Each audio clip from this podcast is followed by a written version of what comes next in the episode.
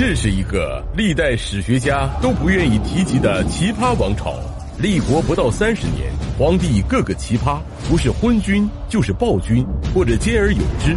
他们夺人妻女，自相残杀，再漂亮的美人也难逃辣手摧花的命运。他们穷奢极欲，宠信奸佞，朝廷上下怨声载道，百姓民不聊生。人性之恶在这群统治者身上得到了淋漓尽致的体现。本期视频，我们将走进这个盛产蜂王暴君的北齐王朝。北齐政权的奠基人是东魏权臣高欢。高欢出身渤海高氏，因祖父高密有罪，一家人被流放到了怀朔镇，编入兵户，从此家境中落，成了一个破落户。但高欢长相英俊，少有大志。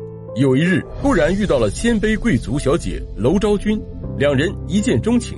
娄昭君觉得高欢不是池中之物，日后必成大业。于是，他说服了家人，带了一大笔丰厚的嫁妆，嫁给了高欢。事实证明，娄昭君没有看错人，高欢确实是一个很有才能的野心家。他投靠北魏权臣尔朱荣，凭借着出色的军政才能，很快就成为尔朱荣的亲信都督，曾两次结拜为兄弟。公元五百二十八年，尔朱荣不满胡陵太后擅权，率大军攻入洛阳，将胡陵太后和小皇帝元昭扔进黄河溺死。拥立宗室元子攸为帝，史称孝庄帝。高欢作为尔朱荣的心腹，也因定策之功获封为同堤伯。两年后，孝庄帝发动政变，杀死了尔朱荣。尔朱荣的堂弟尔朱世龙和侄子尔朱兆闻讯后起兵造反，攻打洛阳，双方陷入了混战之中。那么高欢会站在尔朱家族这一边，还是站在孝庄帝这一边呢？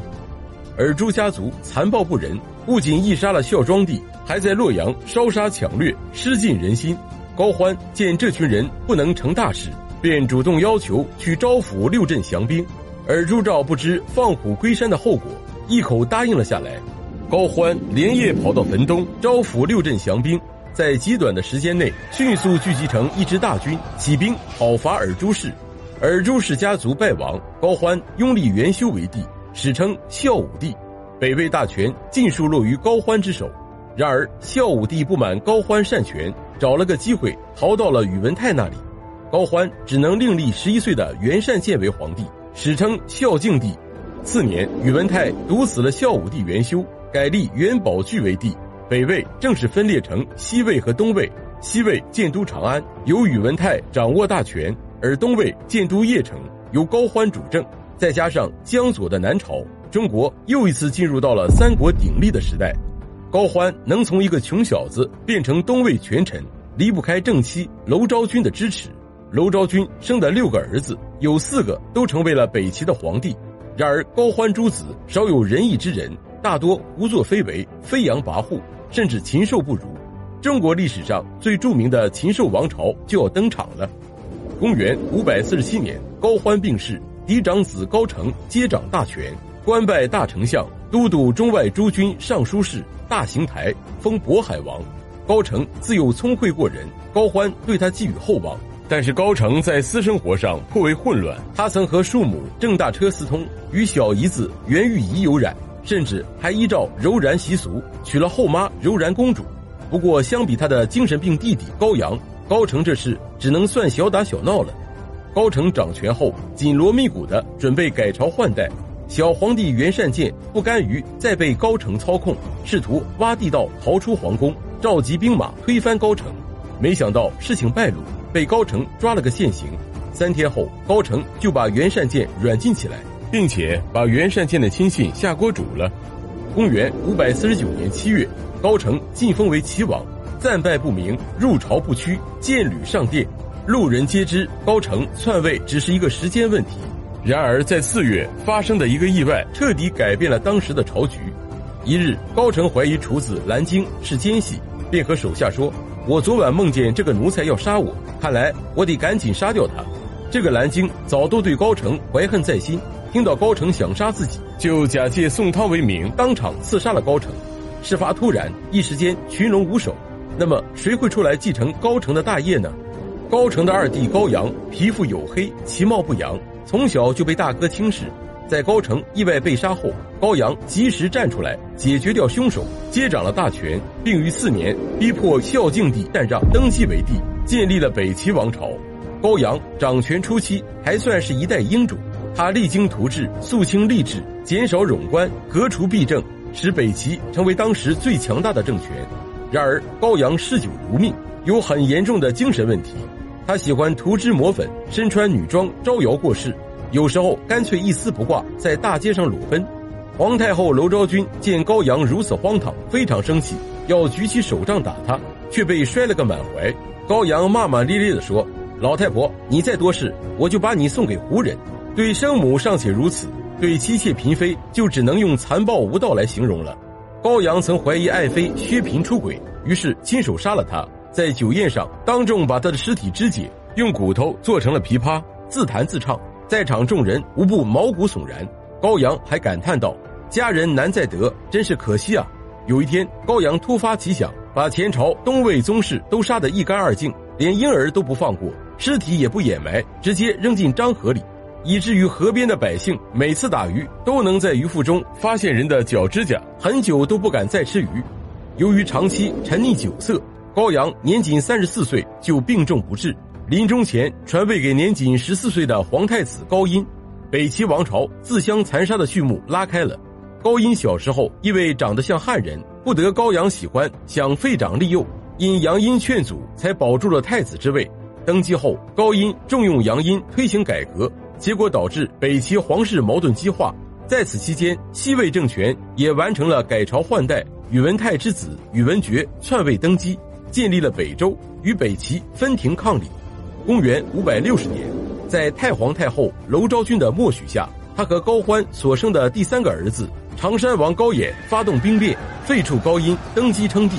高阳生前就曾担心儿子太小会坐不稳皇位，因此他和高演说：“我儿子的皇位你可以夺，但是不要害他的性命。”高演当时诚惶诚恐的表示，一定会尽心辅佐。然而，真等到他夺了侄子的皇位，就忘了皇兄的遗言，派人杀掉了高音。高音死后，高演就疑神疑鬼起来，他害怕皇兄和侄子的亡魂会找自己索命。不久，高演就因为意外坠马而伤重不治。临终前，害怕弟弟也会杀掉自己的儿子，于是主动把皇位传给同母弟弟高湛，希望他能善待自己的家人。但是，这个高湛的变态程度并不比二哥高阳差多少。他登基以后，第一件事就是虐杀了高演的儿子高百年，还强行逼奸二嫂李祖娥。李祖娥非常羞愧，溺死了他和高湛通奸生下的女儿。高湛大怒，当着李祖娥的面杀了他的儿子高绍德，还用鞭子把李祖娥打得鲜血淋漓，扔进水沟里。高成的长子高孝瑜与小叔高湛同岁，两人关系一度非常密切。高孝瑜在高湛太子大婚时，偷偷和情人耳珠魔女说话。高湛大怒，灌了他三十七杯酒，在高孝瑜回去的路上，派人毒杀了他，尸体被扔进江里。高湛在位时荒淫无道，宠信奸佞，滥杀无辜，北齐朝政混乱不堪，甚至连老天爷都看不过去，在北齐天空上划过了一道彗星。高湛迷信天象，将皇位让给皇太子高纬，自己当上了太上皇。那么这个高纬能收拾得了父皇留下的乱摊子吗？高纬从小就有令善的美誉，但是他生性懦弱，不善言辞。大臣奏事时多看他几眼都要发怒，久而久之，文武百官都不敢找他奏事，就算奏事也只是说个大概。高纬索性就把朝政交给乳母陆令轩、亲信何世开等人处理。这群人也没有什么治国才能，只知道卖官鬻爵，一时间高官泛滥，把朝廷搞得乌烟瘴气。高纬的弟弟高绰在定州胡作非为。有人在皇帝面前控诸他的恶行，于是高纬下令把弟弟抓回来，问道：“你在定州时有什么开心的事？”高绰说：“看蝎子和蛆虫互咬最开心。”于是高纬派人抓了蝎子回来，把告状的那个人扔进去。兄弟俩看这人被蝎子蛰得痛苦嚎叫，非常高兴。高纬还埋怨弟弟：“这么好玩的事，你怎么不早点告诉我？”然而没过多久，有人诬告高绰谋反，高纬不愿亲手杀死弟弟。于是让历史把高绰活活掐死，埋在佛寺下面。越公曹僧奴向高纬进献两个女儿，长女被高纬剥去面皮赶出后宫，幼女却获封昭仪，得到高纬宠爱。高纬还为她建了一座非常奢华的宫殿，也不知曹昭仪和高纬享乐时会不会想起姐姐的惨状。不久，曹昭仪就因得罪了陆令轩，被高纬杀死。曹昭仪死后，原来宫女的冯小莲成为高纬最宠爱的女人。她非常漂亮，又擅长琵琶歌舞。高纬整日和她醉生梦死，寸步都离开不了，就连上朝时都会抱着她。传说高纬为了炫耀爱妃的曼妙身材，竟让大臣都进来观赏她的胴体，留下了玉体横陈的典故。就在高纬纵情享乐之际，西边的北周王朝已经秣兵立马，准备消灭北齐，统一北方。公元五百七十六年，北周武帝宇文邕出兵讨伐北齐，几路并进，很快就打到了平阳。北齐陪都晋阳，岌岌可危，而高纬还和冯小莲在城外三堆玩乐。报急的使者来了好几次，都被挡在宫外。直到平阳失陷，高纬才知道周军马上就要打到家门口了。高纬和冯小莲匆匆赶到前线，想让北齐军队夺回平阳，结果却被周军打退。战况还未分出胜负，高纬和冯小莲就大惊失色，扔下大队人马跑回了陪都晋阳。北齐大军群龙无首，军心大乱，当时就崩溃了，再无法挡住周军。最终，高纬在逃亡路中被周军活捉，北齐皇室都被送到北周首都长安安置。宇文邕平定了北齐残余势力，统一北方。漫长的魏晋南北朝分裂时代即将走向终结。